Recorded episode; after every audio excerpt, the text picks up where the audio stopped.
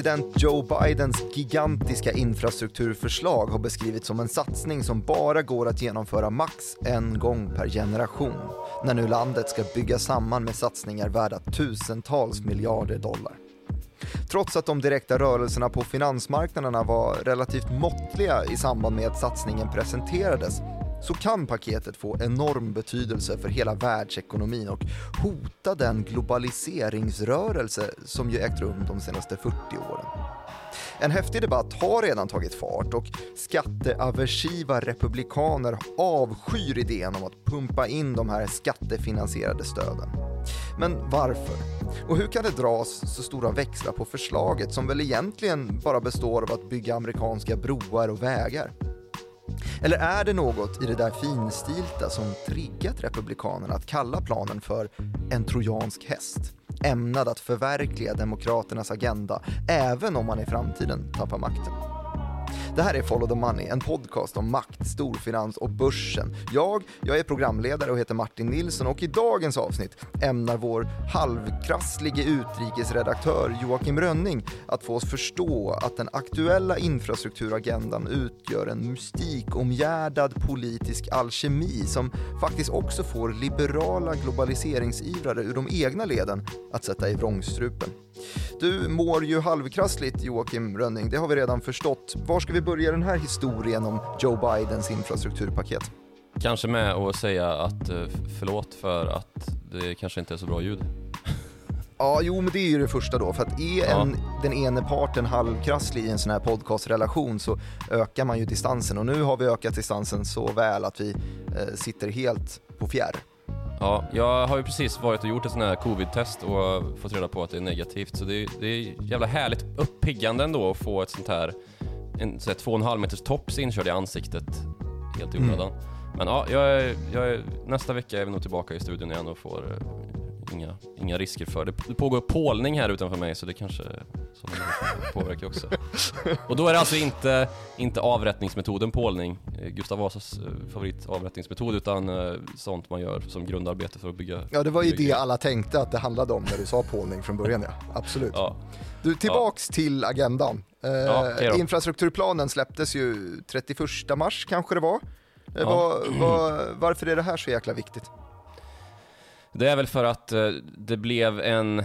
Det blir ju en till sån här jätteinsats som nu ska komma ut från statliga eh, beslut kort efter då att vi har fått den här 1900 miljarder dollars planen på plats där man har skickat ut checkar till amerikanska befolkningen så kommer alltså detta då. Ehm, och det finns ju skillnader här som är viktiga att dra på, men Först och främst kanske vi ska titta närmare på då, vad är det man vill uppnå med den här infrastrukturplanen? För det känns ju inte super innovativt egentligen. Det är ju någonting som man har pratat om väldigt, väldigt länge ju, att, att man ska satsa mer på infrastrukturen efter sju svåra år av liksom gridlock i den amerikanska kongressen där då senaten har ägts av eh, ena partiet och representanthuset av det andra under en väldigt lång tid. Um, mm.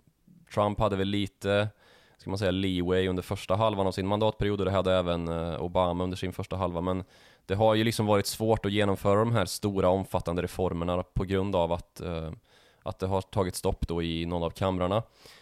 Så nu har man då till slut med hjälp av det här extravalet i Georgia när, när eh, Demokraterna lyckades flippa senaten då och få majoritet där lyckats prångla eh, det här igenom på ett sätt som, det är inte, det är inte genomröstat än ska man säga, men det är nu mycket högre tro eh, på att man ska kunna klara av att få igenom det här paketet Och, Och det landade alltså på 2250 miljarder dollar som man då ska använda för att ställa om den amerikanska ekonomin och bidra då till en högre effektivitet och produktivitet i ekonomin. För det är ju det man pratar om egentligen när man pratar om infrastruktur. Det är lätt att tänka på på bil och lastbilsvägar och tågräls och broar och sånt här.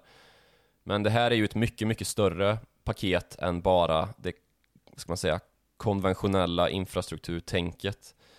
Man har ju då satsat eh, väldiga medel på, eh, som en del av Bidens eh, vallöften, att man ska då minska koldioxidutsläppen och det här har ju kommit att kallats för the green new deal då. Eh, och att man ska också satsa väldigt mycket på digitalisering.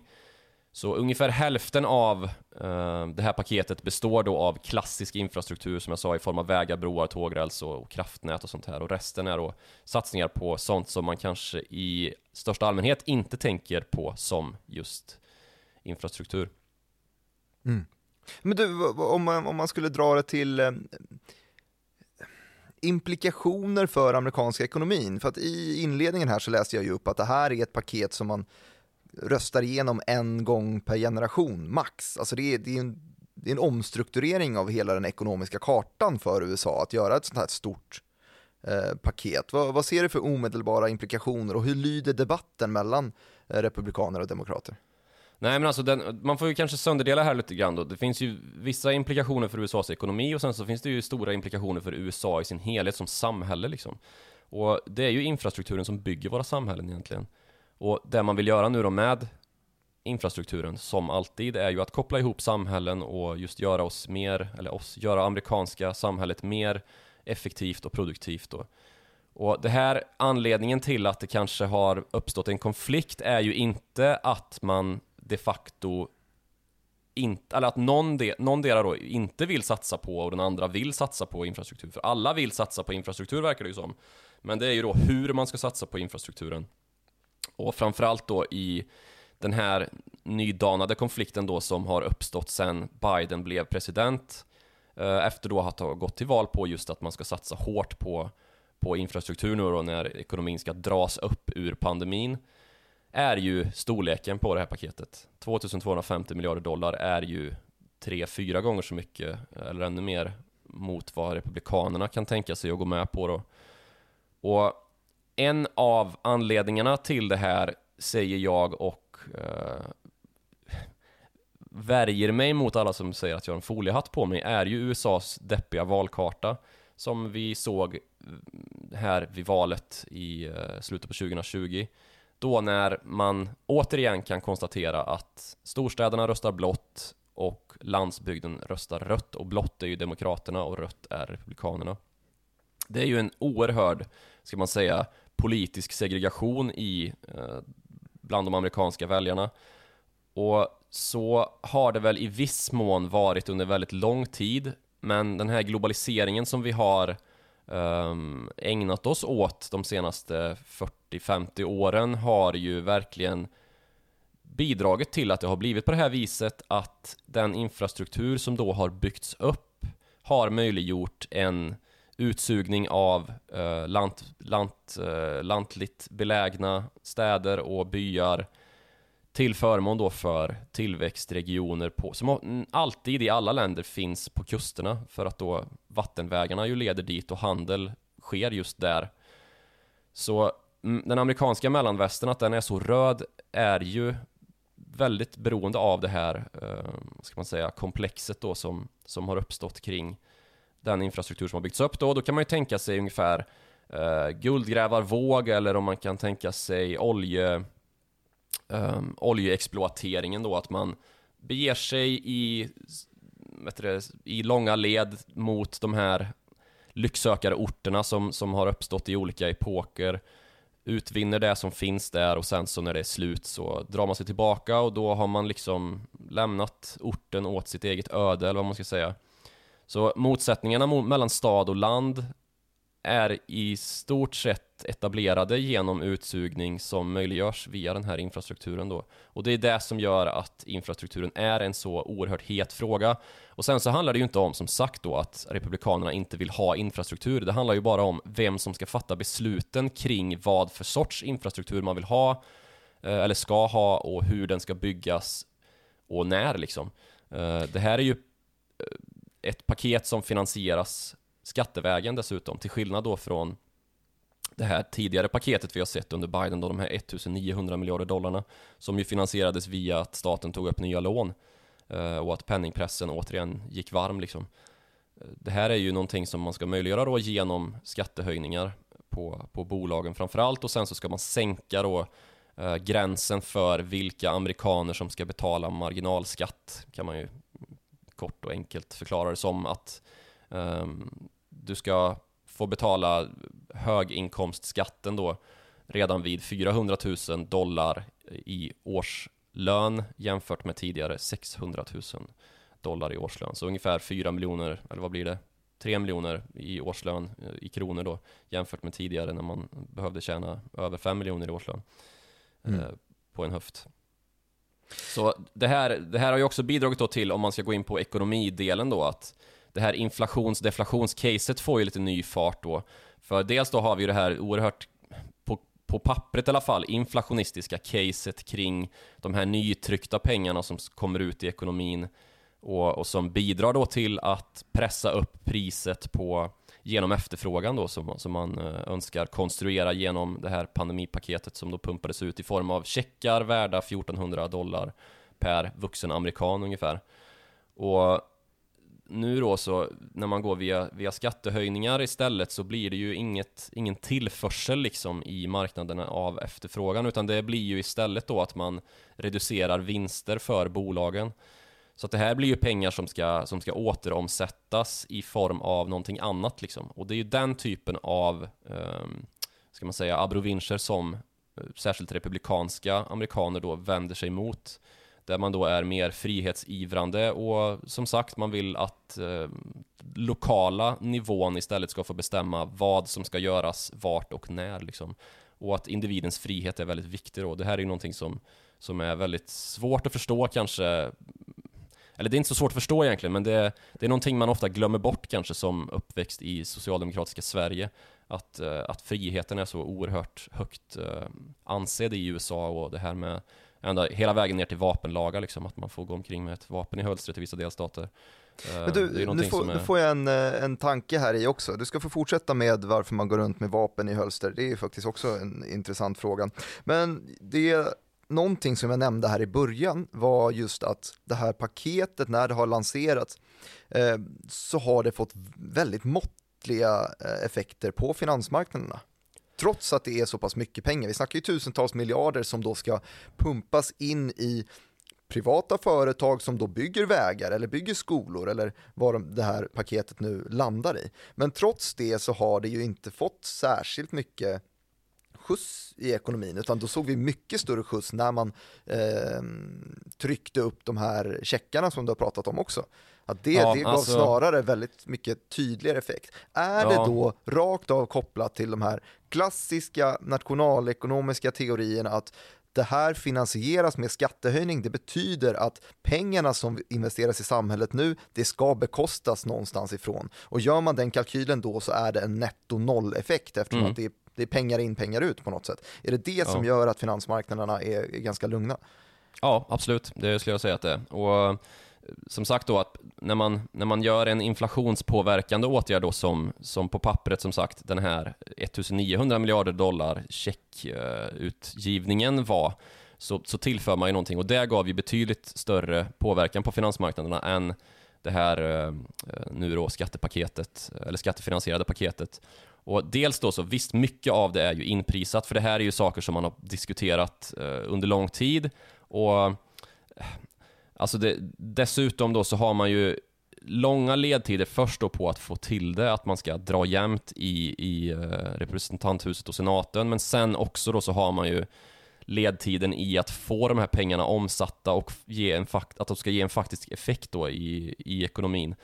Och det i sin tur vill ju jag hävda är eh, en del av deflationscaset också, för det, det bidrar ju till en effektivitetshöjning och en produktivitetshöjning som, som, som på sitt sätt då sänker styckpriser på varor genom då att de kan tillverkas, tillverkas till en lägre kostnad. Eh, men det här är ju som sagt väldigt långa ledtider innan man ser sådana effekter, så det är ju det som gör då att man kan inprisa det här under längre tid och det blir inte den här chockeffekten som, som eh, penningpolitiska stimulanser eh, som kommer lite ja, oväntat, eller om man ska säga som vi såg under pandemin här när, när centralbanker högt och lågt skickade ner räntor. Ja, där har det gått väldigt, väldigt, väldigt snabbt ju i mm, Det är ju ögonblickligt liksom, att man, mm. Mm. Så det här är ju, det är ju dess motsats liksom. Och det här är ju också det här vi har pratat om liksom att visst, finanspolitiken kommer få en större um, ska man säga, ett större intresse nu riktat mot sig jämfört med hur det har varit de senaste, ja jag vet inte, 10-15 åren. Men det är ju också så att det kommer ju kanske eh, dröja innan Alltså bli också lite lägre, bidra till lite lägre volatilitet eventuellt Om det inte då skulle vara så att det här infrastrukturpaketet hade blivit mycket, mycket större Jag såg eh, i en del liberala tidningar i USA att det spekulerades då om att man hade källhänvisningar till siffror som var snarare 3500 dollar och 4000 dollar, eh, 4000 miljarder dollar. Och nu blev det ju inte riktigt så fett liksom. Eh, även om de första siffrorna som kom ut var 2000 miljarder dollar och nu, nu blev 2250 miljarder dollar. Eh, ja, det, det blev ju inte så jättestor skillnad eh, ändå. Men, Men om det hade blivit 4000 stycken... miljarder, då hade vi nog kunnat se en, en rejälare uppgång i bolag som, jag vet inte, Skanska, eh, andra byggbolag i USA och eh, sådana som håller på med Ja, Ericsson potentiellt som håller på med 5G-utrullning och, och så här. För vi kan väl kanske gå in på lite grann vad, vad det här paketet innehåller då när vi har tröskat oss ja, men jag, jag har två stycken frågor som, som dyker mm. upp här eh, och det är ju egentligen eh, ett, vad, vad är det som, som Republikanerna syftar till när de menar att det, det döljer sig en trojansk häst i det här paketet? Vad, vad är, det, vad är trojanen? Vad, vad kommer de hoppa ut någonstans? Ja, men trojanen är väl liksom att, eh, alltså som, som Janet Yellen då, finansminister under Biden, har sagt att det här är då ett paket som, ska, som ämnar då eh, ta itu med de infrastrukturproblem som vi har, ska man säga, inte byggt upp, för det är ju motsatsen till vad man har gjort, eh, men inte åtgärdat de senaste 40 åren och då att man ska kunna dra nytta av det här den här återuppbyggnaden de kommande 40 åren. Så att det är liksom man ska, man ska både rätta till och um, se en framtid då, så att man ska ta itu med 80 år av infrastruktur i det här paketet, är, är vad hon säger liksom. Och det är ju en horisont som är väldigt lång.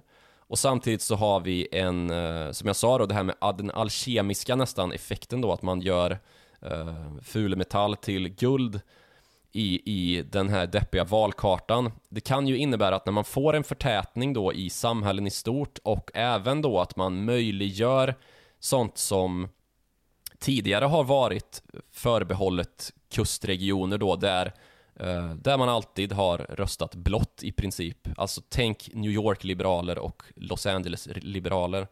Ehm, det är ju i de här regionerna som, som Republikanerna har väldigt svårt att eh, vinna liksom. Så att man nästan har lagt ner det, så då blir ju fokuset desto större på då mellanvästern och att man ska kunna hålla kvar sitt hårda grepp där.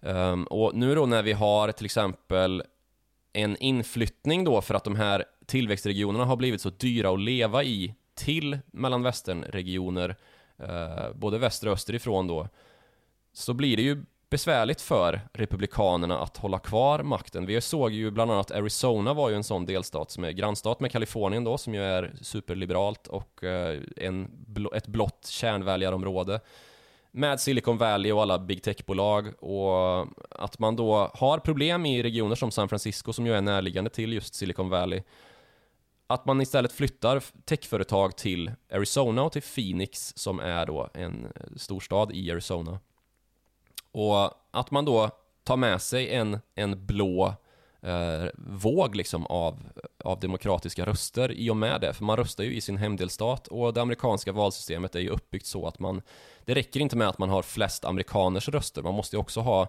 ha dem utspritt över en massa olika delstater för att få ihop de här elektorerna då.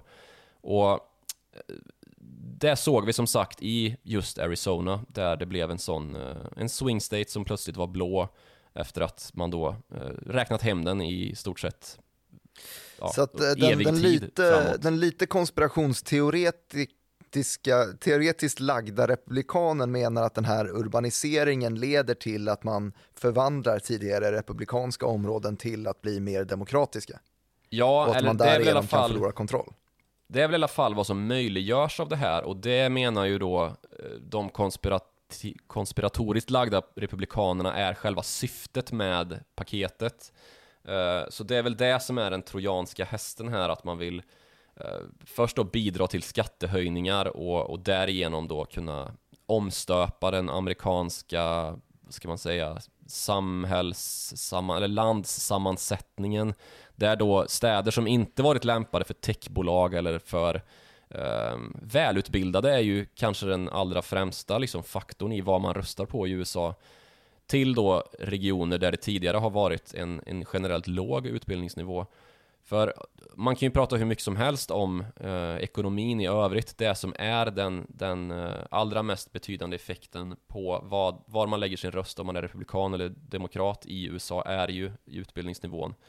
Och då kan man också fingranska det här förslaget lite grann då, för det är ju fortfarande ett förslag som sagt, 2250 miljarder dollar. Så kan man hitta i det finstilta just att det innehåller ju också satsningar på ett annat område som alla är rörande överens om att man har underinvesterat, alltså utbildning. Och därigenom nå ner då hela vägen till fattigdomsbekämpning, för det är ju också en, en väldigt betydande faktor för hur det ska gå för en i livet naturligtvis. Så det är ju man ska ju inte kasta skit på Republikanerna och hävda att de vill att folk ska förbli fattiga, men, eh, men det, det får konsekvenser som gör att Republikanska partiet får svårare att klara sig. Och särskilt då som man har sett hur det, hur det gick till under Trump då, där hela den här gräsrotsrörelsen som skapar en, i princip ett helt nytt republikanskt parti då, eh, där det var just outbildade, eller lågutbildade ska man väl kanske säga, som, som hade liksom högst eh, high school som röstade på Trump.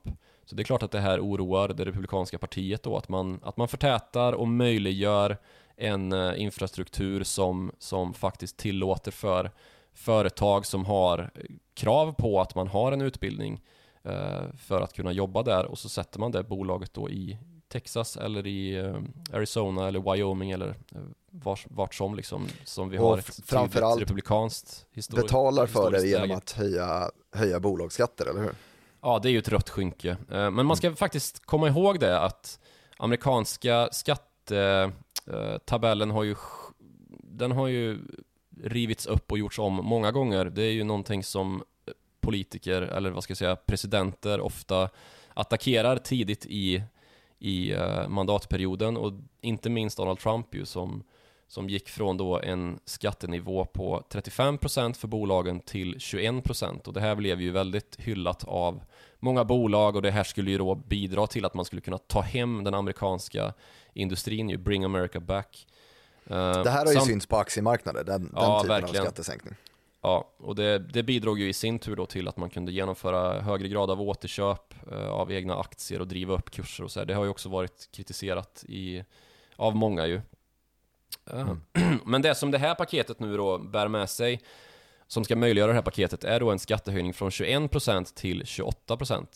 Um, ehm, så det är ju, vad ska man säga, det är halvvägs tillbaka. Um, och det är fortfarande inte en liksom anskrämligt hög nivå om vi jämför globalt. Det är inget skatteparadis på något sätt, men um, det, det, är inte tokhögt heller. Det finns ju länder som ligger klart högre utan att vara, uh, vad ska man säga, socialistländer. Så det, det är ju en, uh, vad ska man säga, det är ju samtidigt en, någonting som Janet Yellen då, finansministern har varit inne på, att man nu siktar på att få ett slut på den här skatte det här skatteracet eller tävlingen som pågår i världen om att ha lägst bolagsskatt då för att dra till sig så mycket stora bolag som möjligt. Det, det, är ju någonting som har... Just det, där uttalade hon ju sig också ganska nyligen också. Och hon menar ju med det här 30-åriga racet mot, mot eh, lägre skatt, det är ju helt enkelt att i och med att bolag har blivit allt mer globala, vi, vi har de här gigantiska bolagsimperierna som Amazon, som Google, som, som Apple och så vidare, som mm. egentligen, de säljer över precis hela världen, men där de är registrerade, det är där de betalar störst del skatt. Och det har ju mm. visat sig då att de såklart väljer det, det land med lägst skatt. Så därför har det bildats sådana här hubbar. Vi vet ju till exempel Irland eh, är ju en jäkla hubb för, för Facebook, för Oracle, för eh, Apple, Amazon. Alla deras europeiska högkvarter är ju där just för att deras skatt är, är ganska eh, förmånlig. Och mm. på samma sätt så såg vi ju det här ett väldigt bra exempel på hur man eh, attraherar företag genom skattelättnader efter Brexit. Den här, ja. den här midsommaren som man vaknade upp eh, efter 2016 eller vad det var, så såg vi att kort därefter, när då alltså Storbritannien skulle lämna EU, så såg vi att eh, kommunikationer från, från Tyskland, från Frankrike, från Polen, där man väldigt snabbt började mobilisera sina tankar. Vad kan vi göra för någonting för att locka till oss den här finanssektorn som har funnits i London, eller som fortfarande finns i London? Eh, för tanken var ju där då att okej, okay, om England lämnar EU då kommer de här gigantiska finansföretagen, Goldman Sachs har sitt eh, europeiska huvudkontor i, i, London, vi har Barclays, vi har Morgan Stanley, vi har, alltså varenda en sitter ju där och drar till så mycket pengar till Eh, till England. Alltså det är säkert en, en, en rejäl bit av BNP som går genom finanssektorn, det drivs ju av det. Eh, och det är såklart att Polen, att Tyskland, att Frankrike ville ta en del av det här också och förflytta finanscentrat till Paris eller till Frankfurt eller till eh, Warszawa eller vad, vad det nu kan vara. Jag, jag, nämner Polen just för att de har varit väldigt aggressiva i sin eh, bolagsskattesänkning. Ja, inte minst Nederländerna ju med Amsterdam som har väl tagit den kronan här i någon sorts övergångsfas i alla fall så får vi se vart den landar. Om just mm. EUs finanshuvudstad ska bli mm. någonstans, eller Europas om man nu så vill. Eh, och här är ju just det, det jag skulle återkoppla till är ju, Janet Yellens eh, uttalande om en, en global minimiskatt för att helt mm. enkelt klämma åt eh, bolagen så att det inte finns någonstans att smita. Eh, och jag vet, du skrev väl någon text om det häromdagen, så jag tror att jag, jag är ju andrahandskällan, du är snarare förstahandskällan i vad, vad Janet Yellen sa här. Eh, har du koll på vilka nivåer hon nämnde? Ja, um, ja det har jag ju. Hon föreslår då att man ska lägga sig på, på en global minimisk bolagsskattnivå på 21 procent. Och ah, jag vet inte, det, det här är ju någonting som har blivit ganska så högt upp på agendan nu då naturligtvis eftersom att det är USA som, som vill det här helt plötsligt.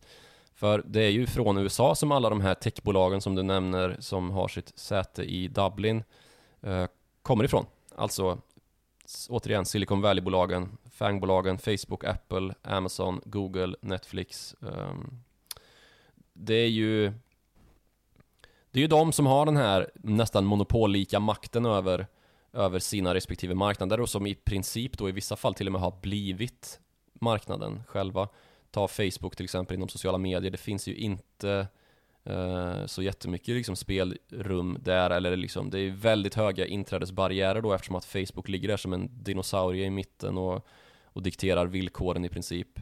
Samma vad gäller eh, Amazon då framförallt i USA kanske, det finns väl andra marknader där man är väldigt stora på men ännu tydligare då med Apple och Google som har sina framförallt då på, på eh, operativsystemsidan för mobiltelefoner ju att det finns ju i princip bara två som, som går att använda. Det ena är Apples iOS och det andra är Android ju. Så det finns ju ett, ett väldigt tydligt problem där, där då med att bolag som dessa som Eh, möjliggör för andra handlare att tjäna pengar vi har ju den här konflikten mellan Spotify och Apple till exempel. Det finns ju ännu tydligare exempel att dra om man använder sig av, eh, säg Amazon. Eh, vi ponerar att de har en 60-procentig marknadsandel i Tyskland. Jag tror inte den är i närheten så stor, men den är ganska stor där i alla fall.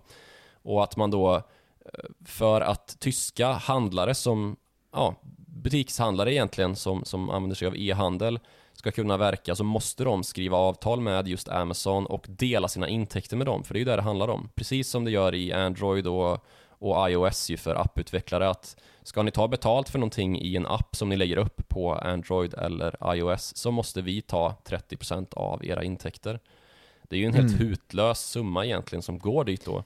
Eh, men då ska man ju tänka i nästa led också att det leder ju till att de här lokala handlarna får en eh, konkurrenshämmande effekt att ta, ta, ta in i alla beräkningar på grund av då att man ska dela det här med ett amerikanskt bolag.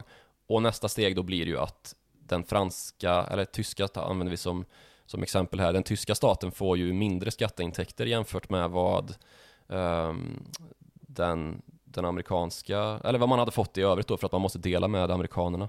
Så mm. det är ju, det är ju oerhört uh, infekterat just kring vad, uh, hur man ska lösa det här big tech problemet. Och det har pratats då om just techskatt och dylika eh, abrovincher för att få till det här.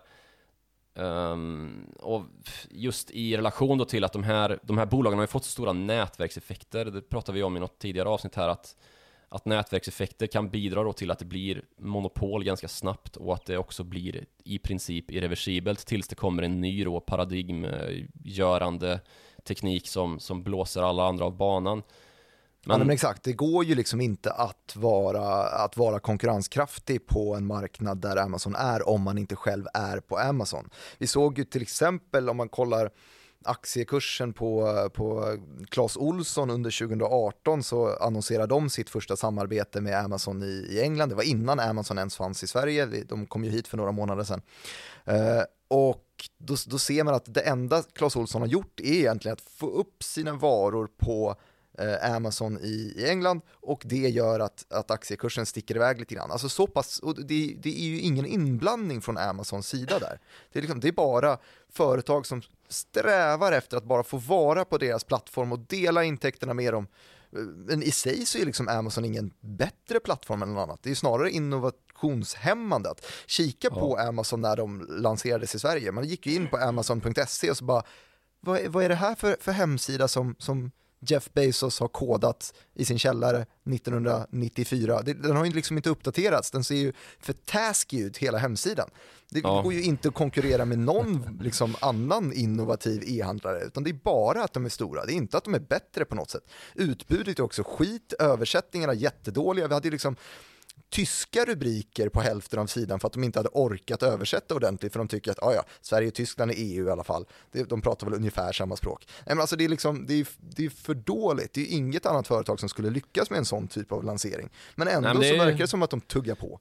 Ja, men det är ju en tydlig liksom, sån nätverkseffekts, eh, vad ska man säga, eh, att en förmån att kunna lansera en tjänst som är usel men ändå var så stor att man inte ser någon risk med det. För det är klart att Amazon visste att delar av den här lanseringen är ju kass liksom. Men det spelar inte så stor roll för att man är så, så liksom marknadsdominant i övriga världen att alla vet vad det här är och har hyfsad tillförlit då till att världens, eh, ibland i alla fall, största bolag kommer kunna eh, lösa det här och det kommer vara en, en liksom hållbar produkt i, på längre sikt. Mm. Men om vi ska återknyta lite grann till Tyskland, det var ju lämpligt att vi tog Tyskland som exempel då. Eh, för Olaf Scholz läste jag här under, efter att Janet Yellen hade varit ute. Um, Olaf Scholz är då Tysklands finansminister. Han höftade till med att man redan i sommar kanske kan få till då att ungefär 140 länder kan samsas om en, en eh, högsta skattenivå. Så, eller vad säger jag, lägsta bolagsskattenivå då. Så det går ju kanske att um, dra vissa likheter till ja, nu kanske vi rör oss i lite svår, svårt territorium här, men kommer du ihåg Tobin-skattediskussionen? Visst, visst kommer jag ihåg Tobin-skattediskussionen, eller själva diskussionen vet jag inte, men eh, det, Tobin var ju då, James Tobin, eh, Nobelpristagare tror jag, eh, någonstans för ganska många år sedan. Eh, Ekonomipristagare menar du? Ja, ja, exakt ja ekonomipristagare i Alfred Nobels minne.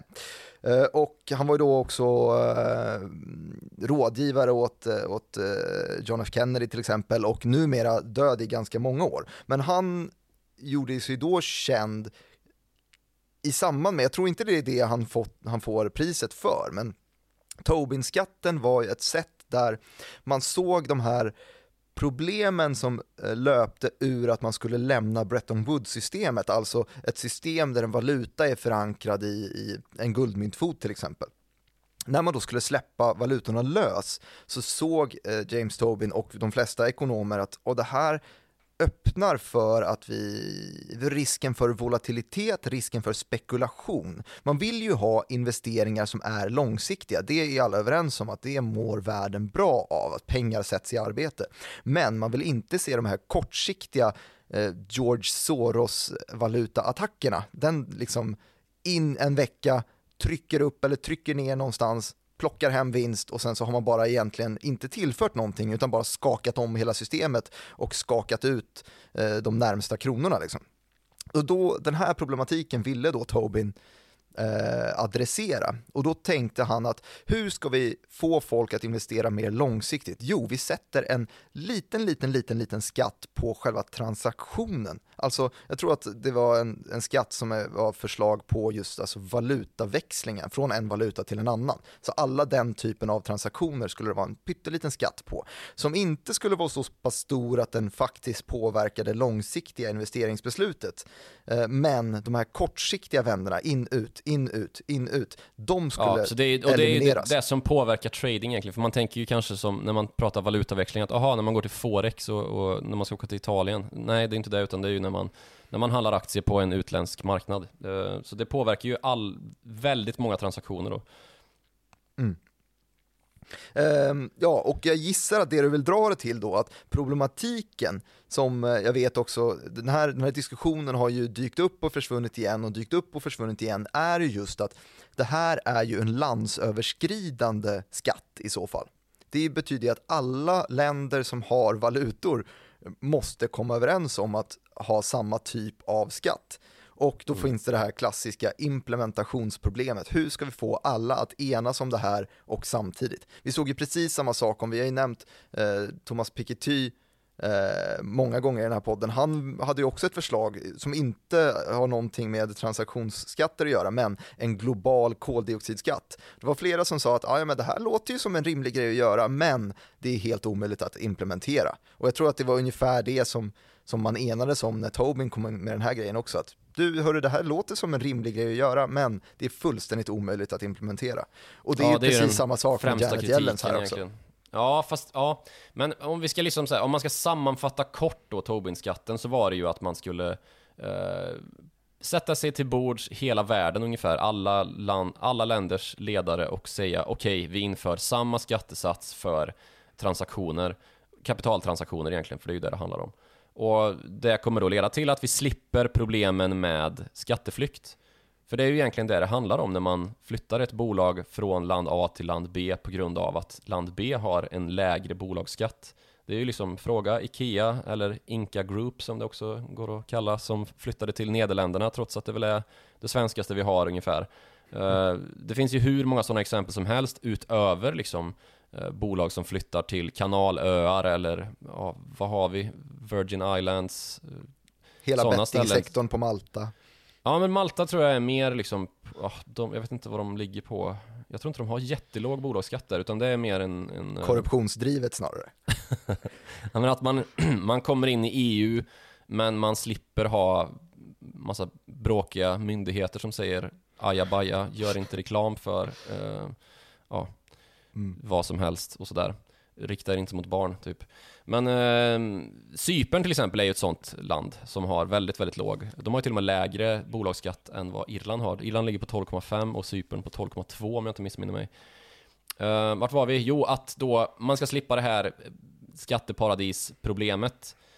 Och problemet med att slippa skatteparadisproblemet genom att alla ska samsas är ju att alla ska samsas.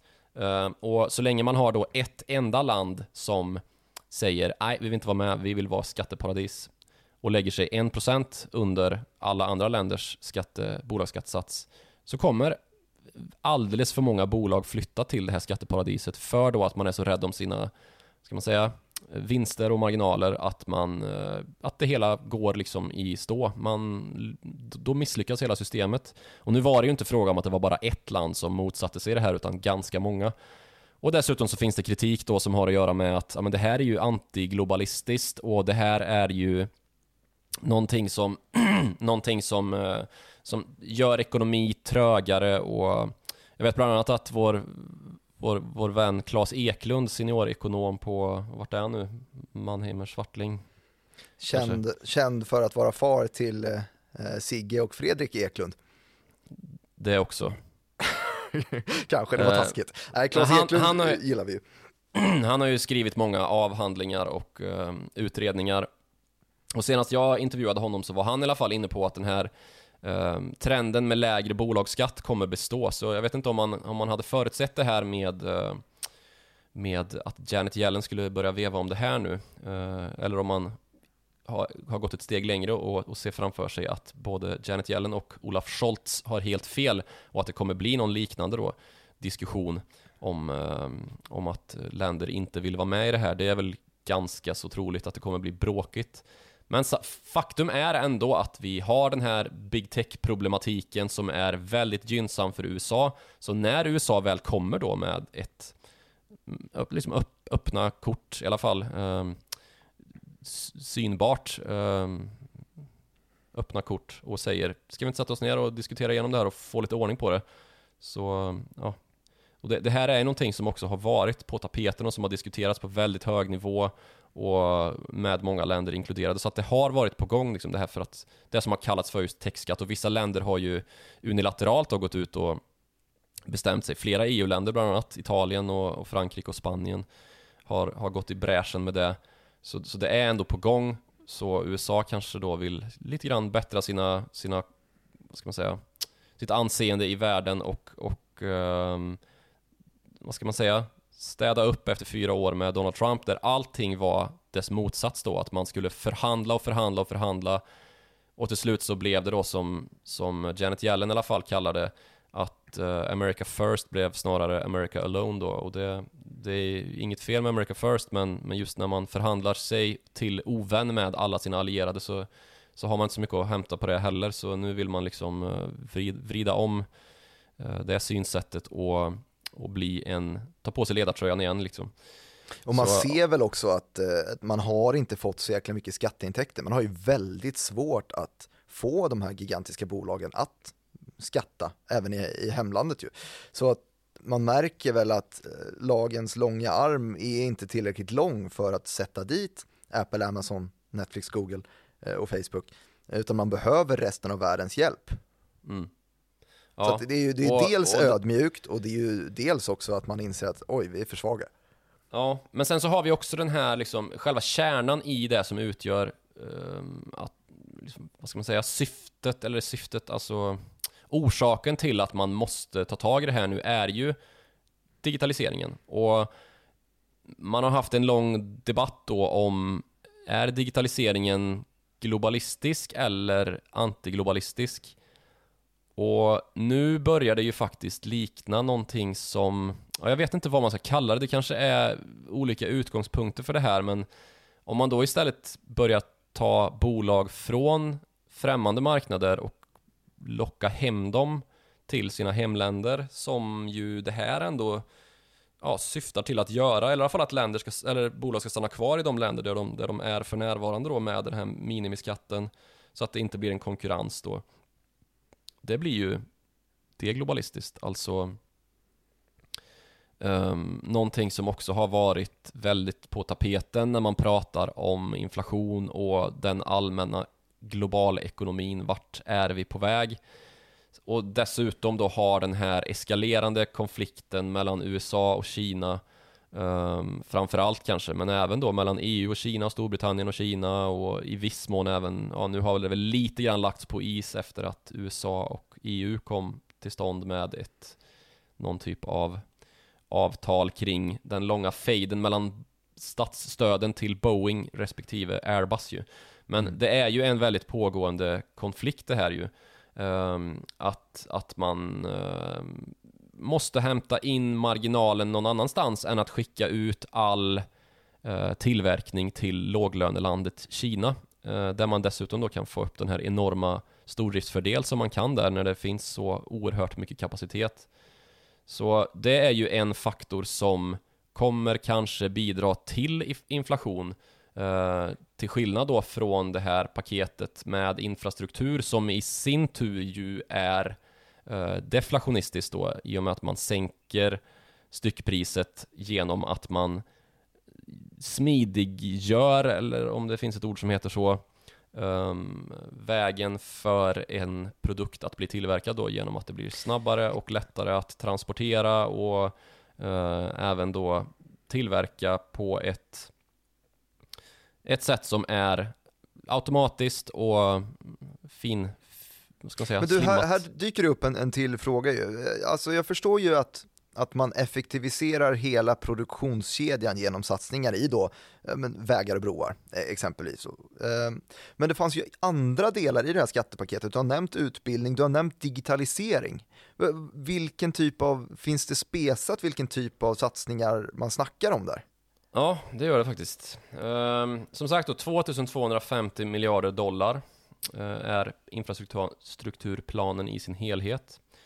650 miljarder av dessa dollars ska användas till initiativ för att förbättra livskvaliteten i hemmet. Alltså det är ju en, en sån sak som gör att man undrar, vad då är det här en, vad är det här för infrastruktur egentligen?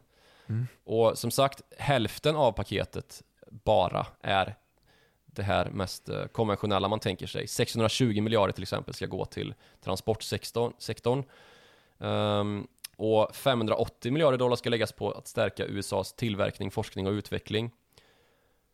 Så det är också då en, en, eh, en post som man kommer använda för att just som jag sa bättra på sina aktier i den här striden mot Kina ju där man, där varenda amerikanskt företag i princip har lagt sin tillverkning nu.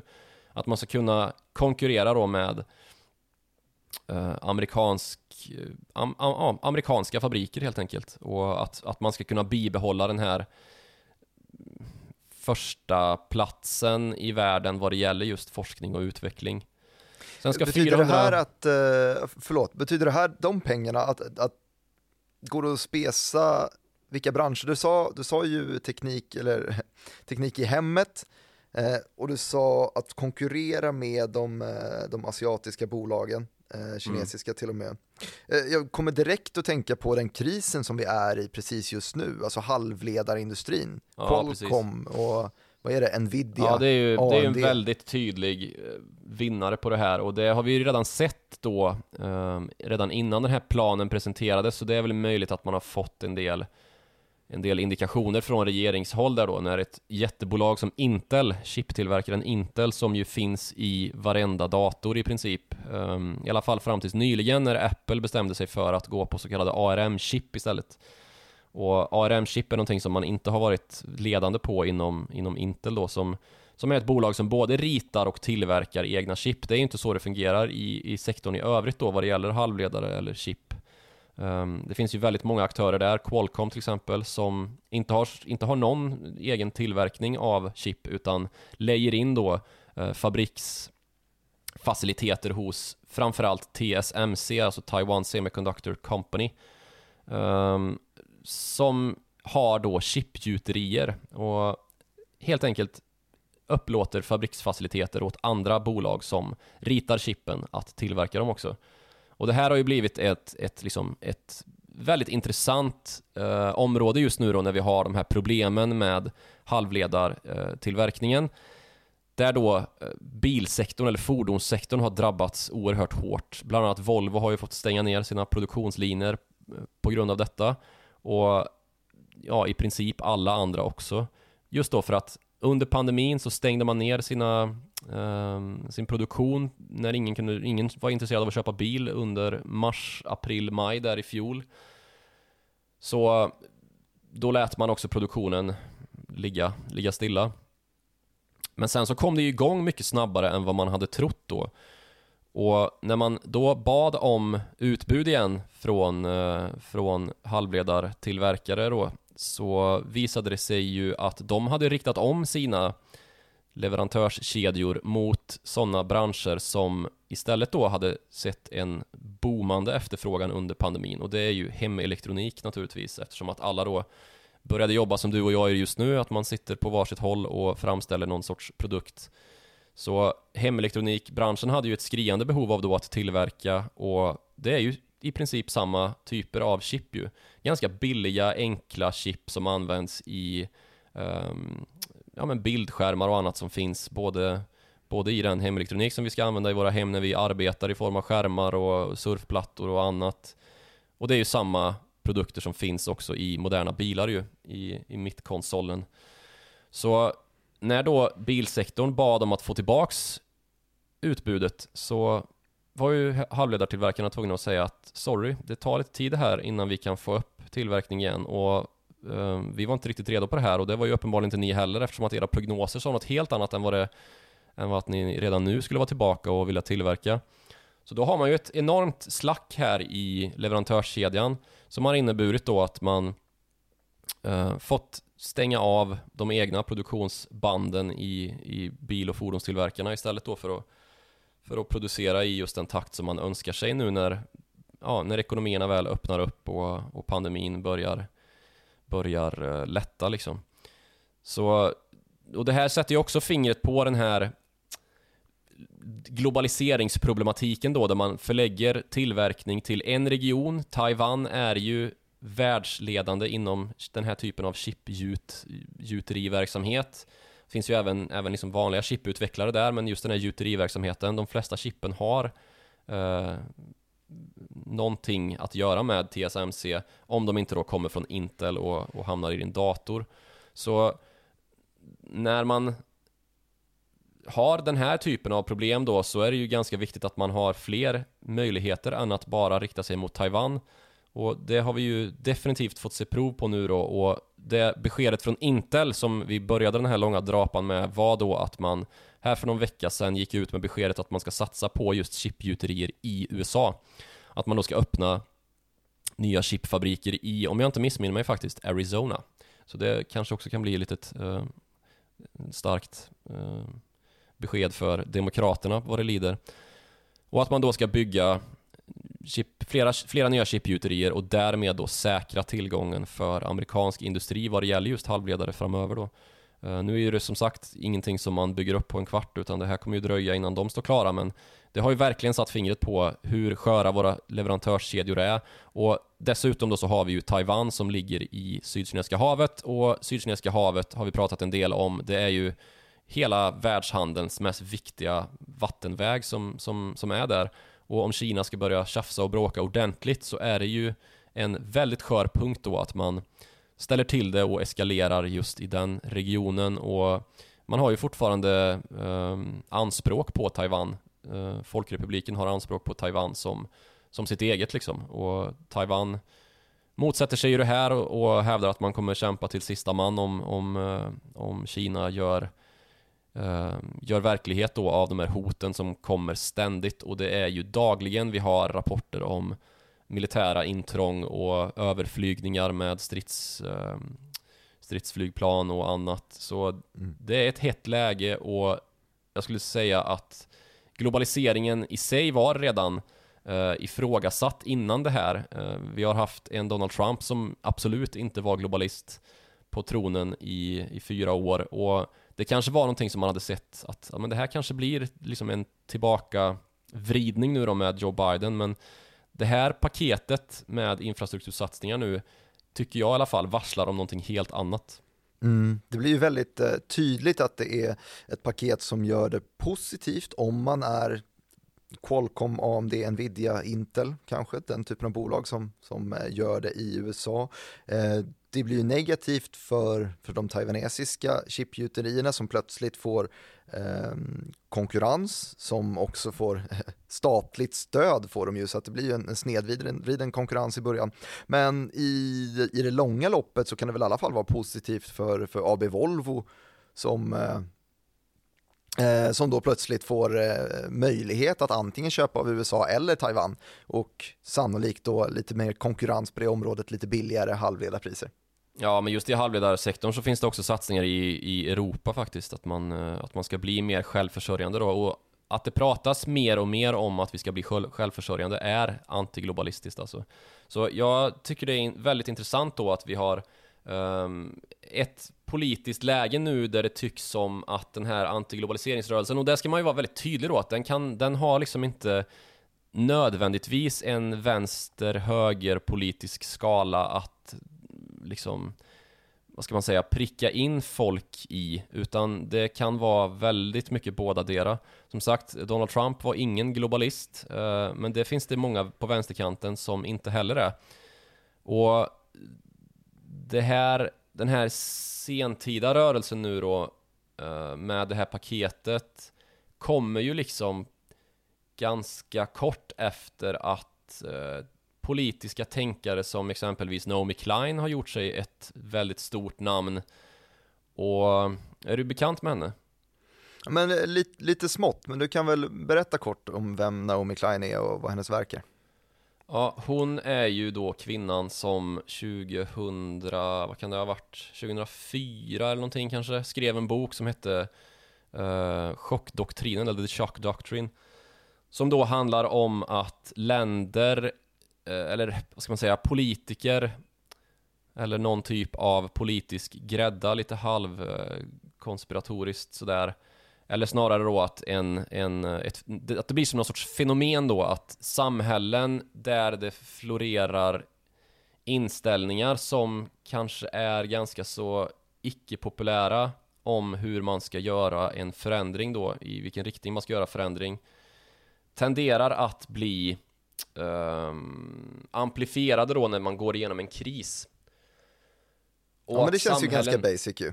Ja, och att samhällen då är alldeles för chockade för att kunna samla sig till ett, ett enat motstånd då mot de här idéerna som, som den här lilla klicken eller ja, den här mäktiga klicken då måste man ju ändå konstatera um, vill frammana då. Och hon har väl liksom verkat för global rättvisa under hela den här tiden då sen hon, sen hon publicerade uh, The Shock Doctrine. Och hon gav då också definitionen av det begrepp som, som uh, jag tror inte det var hon som myntade det från början, det var nog han, uh, vad heter han, Paul, mm, mm, mm, han, också nobelpristagare. Som vi har pratat om tidigare i den här podden, det kommer sen. Mm.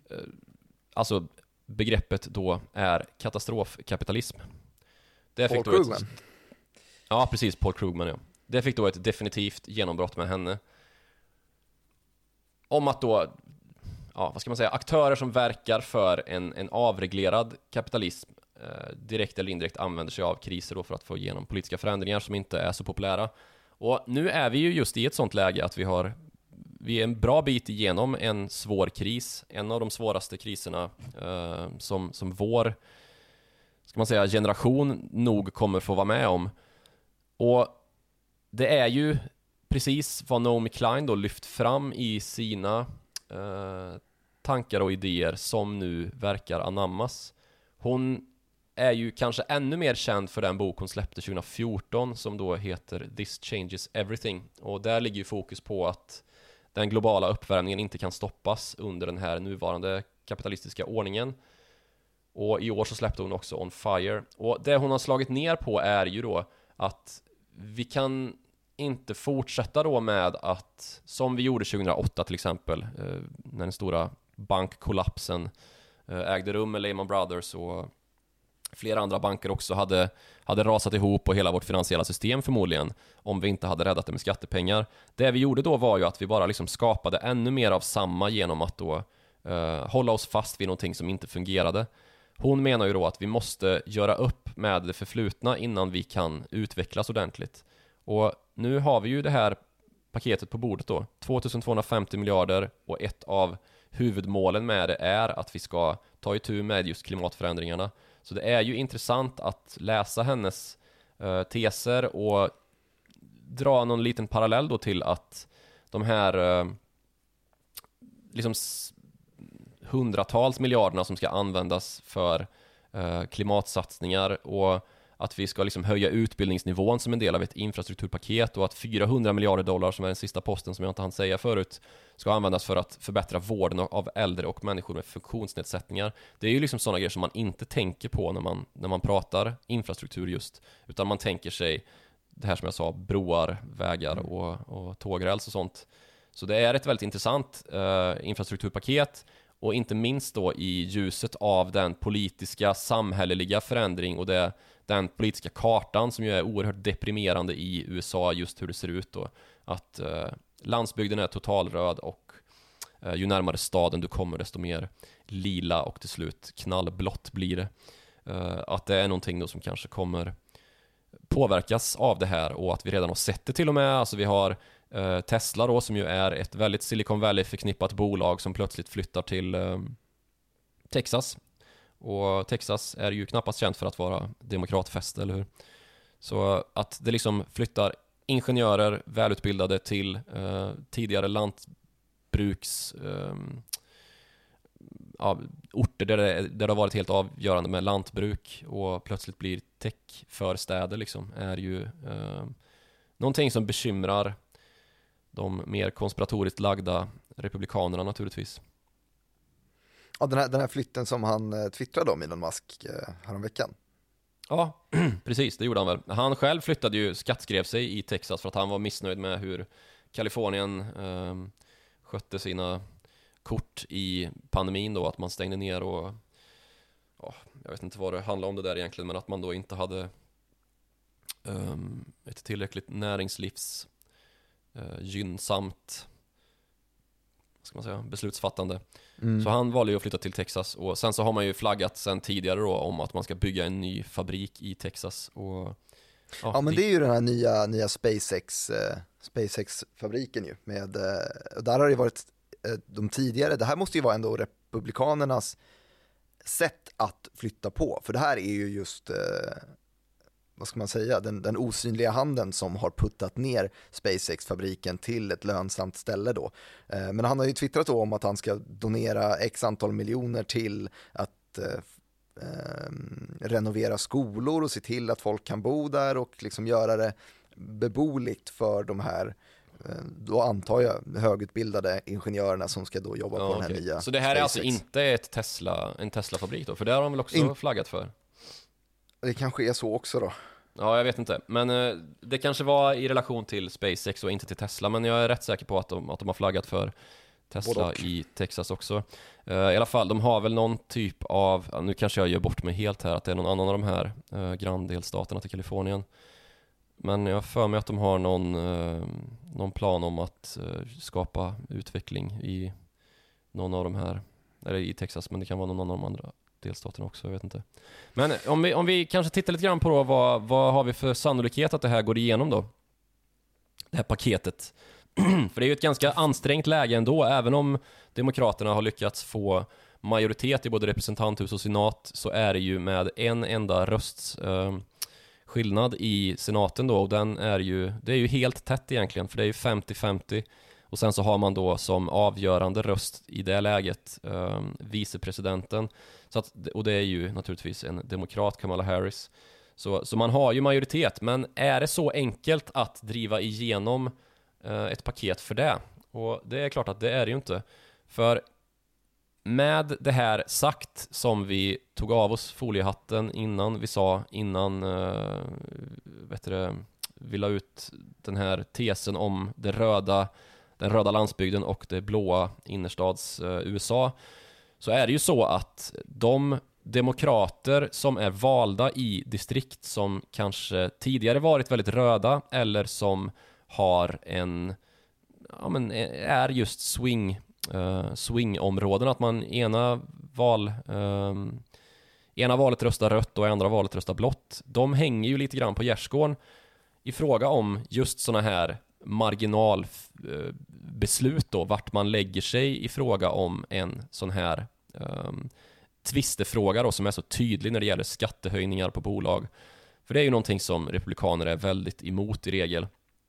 Och är det så att man fattar ett beslut då att gå med sitt parti, alltså som demokrat i typ Texas eller någon annan mellanvästerndelstat um, ehm, och ens väljare då i den lite ändå rödgrogrund-aktiga ehm, delstaten inte riktigt köper, då blir man ju inte omvald. Ehm, så det är ju också en fråga om att Demokraterna måste ju piska in alla röster här, så det blir ju ett, ett digert arbete för just partipiskorna här att vina in eh, respektive partis röster ju. Och det är ju lite samma i Republikanerna. Vi har till exempel Susan Collins uppe i, i nordöst som är en republikan som ganska ofta röstar med Demokraterna, så det är väl också eh, lite, ligger lite pyrt till även för, för Republikanerna naturligtvis. Men i regel så kommer det här nog bli fråga om att Demokraterna måste säkra upp sina egna för att vara helt säkra då på att, att uh, lyckas få igenom det här. Och det är ett enormt stort paket.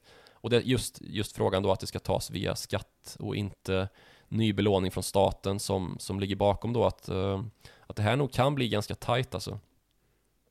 Mm. Men jag tror nog ändå att vi kommer se ett sånt här paket på plats men kanske inte i den formen som det är just nu då med, med uh, hur det har presenterats utan att vi kanske får Ska man säga, uh, att det får villkoras lite grann innan, innan man lyckas prångla igenom det då. Um, att kanske att man portionerar ut det i en lite annorlunda, ett lite annorlunda sätt då, att man inte dunkar ut allt på en gång, att man kanske sänker vissa poster och höjer andra och sådär. Men man ska ju veta då att Republikanernas förslag på infrastruktur var kanske typ en fjärdedel av vad, vad äh, Demokraterna nu har lagt fram, så att det, det blir nog tajt. Mm. Så det kommer helt enkelt avgöras under de här mikropolitiska dusterna i, i enskilda stater och, och områden där eh, ja, partipiskorna får, får arbeta helt enkelt. Vi har ja. snackat den här senaste timmen, eh, Joakim Rönning, och jag hoppas att det har låtit bra. Ni får gärna höra av er om ljudkvaliteten, eh, men jag ska i alla fall gå igenom lite vad vi har pratat om. Eh, och det har varit Bidens infrastrukturplan som har varit den röda tråden som vi så slutligen faktiskt återknöt till. Det är inte ofta vi lyckas hålla, hålla oss eh, så bra. Vi har snackat väldigt mycket om implikationerna för USA, den amerikanska valkartan och den här teorin om att urbanisering föder demokrater ehm, och vad det då kan göra för Eh, republikanernas vilja att få igenom det här paketet eller inte. Eh, vi har fingranskat lite grann av vad det innehåller paketet och det jag tyckte var mest intressant är just den här digitaliseringsdelen. Dels då på halvledarsidan, men det finns ju också såklart någonting som vi också håller på att prata väldigt mycket om, den här 5G-utrullningen där vi vet att USA har saknat ett bolag som kan Eh, leverera till dem. De vill inte behöva luta sig på Huawei, på Ericsson, på Nokia och så vidare för att kunna rulla ut den här tekniken, men det måste de göra idag. Eh, så jag gissar väl att det kanske man sneglar åt det hållet också. Vi snackade väldigt mycket om implikationer för själva världsekonomin i spåren av det här. Eh, just att globaliseringen kanske har nått pendelns ände och är på väg tillbaka. Ehm, men någonting som talar för att vi i alla fall kan enas, att det globala blir lite, lite mindre, det är att eh, finansminister Janet Yellen, som tidigare var Fed-chef i USA, eh, har yttrat en, en åsikt om att det kanske är rimligt att vi anammar en global minimibolagsskatt på 21 procent. Um, och det här mm, kritiserade vi väl något, jämförde med liknande typ av skatter, inte just själva skatteeffektiva, men just implementationsproblemet bakom att införa globala skatter. Är det ett enda land som inte vill vara med på det här så kan det föda en jäkla massa ny problematik istället. Så det gäller att få med allihopa. Eh, Tysklands finansminister eh, var det väl som eh, tyckte att ja, men det verkar som att vi kan få in ganska många, 140 länder, men det finns ju fler länder än så, så innan innan man kan få igenom det här. Vi jämförde då med Tobins skattediskussionen, som förresten vet jag eh, är ju såklart känd för Tobins Q. Vet du vad det är för någonting? Nej. Ja, det vet knappt jag heller, men det är ett mått man använder i nationalekonomin. ett mått man använder i nationalekonomin för att bestämma om eh, det är värt att investera för ett bolag eller inte, eller investera i ett bolag eller inte. Man jämför helt enkelt underliggande värdet och eh, kostnaden för nytt kapital. Snark. Uh, ja, kommer det hela funka? Vi försökte vi minna ut det här i och uh, svaret är, vet inte riktigt. Uh, vi har också då pratat om i slutet Naomi Klein, hjärta Biden, ringade in det ganska bra. Naomi Klein då som hade teorier om att det är lätt lättare att få igenom gigantiska strukturpaket när ekonomierna och världen är i en kris. Då är man liksom för desperat för att orka eh, säga nej och vara skeptisk. Så det är väl då man har läge att trycka igenom riktigt världsförändrande paket och i sina senaste böcker menar hon att det krävs att vi strukturerar om hela den ekonomiska kartan och strukturen för att kunna möta eh, de globala faktiskt klimatproblemen som vi står inför. Att rådande eh, ekonomiska system kommer inte riktigt hålla oavsett vad vi har. Vi behöver liksom en ny grund att stå på. Eh, och med det här så ringade vi in det, det sist, till sist just att det kommer bli ett tight race för att få igenom Bidens infrastrukturplan eh, och vi får helt enkelt se var det landar. Republikanerna var någonstans eh, kring 600 miljoner, ville de, miljarder ville de eh, trycka igenom infrastrukturpaket. Republikan, eh, Demokraterna ville ha eh, långt däröver, 2,2 miljarder eh, ser det ut som att det landar på just nu. Så att någonstans däremellan är det väl inte osannolikt att vi hamnar, får väl slutsatsen bli. Kanske. Eh, Vill du ha kanske. några avslutande ord? jätte, jättegärna. Sverige är ett skatteparadis. Och, och, eh, och det, här, det här har jag aldrig världen hört förut. Vad grundar du det på? Eh, vår bolagsskatt i år, 2021, är 20,6 procent. Så vi är under den, så det, det är så att Sverige kommer attrahera alla de här bolagen om vi vägrar att, att gå med i eh, Janet Yellens eh, bolagsskatteplan. Ja, men nu har i och för sig Magdalena Andersson, finansminister Sverige, eh, varit ute och sagt att Nej, men det här låter ju bra. Så det kanske blir en liten skattehöjning här då, vad det, vad det. Ah, just det, just det. Ja, det låter väl bra. Hörrni, om det är så att ni tycker att vi lät bra eller lät sämre så får ni gärna höra av oss och det gör man ju lättast till followthemoney@direkt.se. Det är mejlen som går till både mig och utrikesredaktören Joakim Rönning. Man kan också nå oss enskilt om man vill snacka skit om den andra och vice versa på Twitter. Då gör man det på handeln at Joakim Ronning, då kommer man ju då till Joakim Rönning, eller till mig på snabbla direkt Martin. Skriv gärna, eh, klicka tumme upp där det går och klicka tumme upp och, eh, och fortsätt lyssna. Så ses vi igen om en Hoppas vecka. ni slapp höra någon pålning också. Ja, verkligen. Verkligen. ha det så fint så hörs vi om en vecka.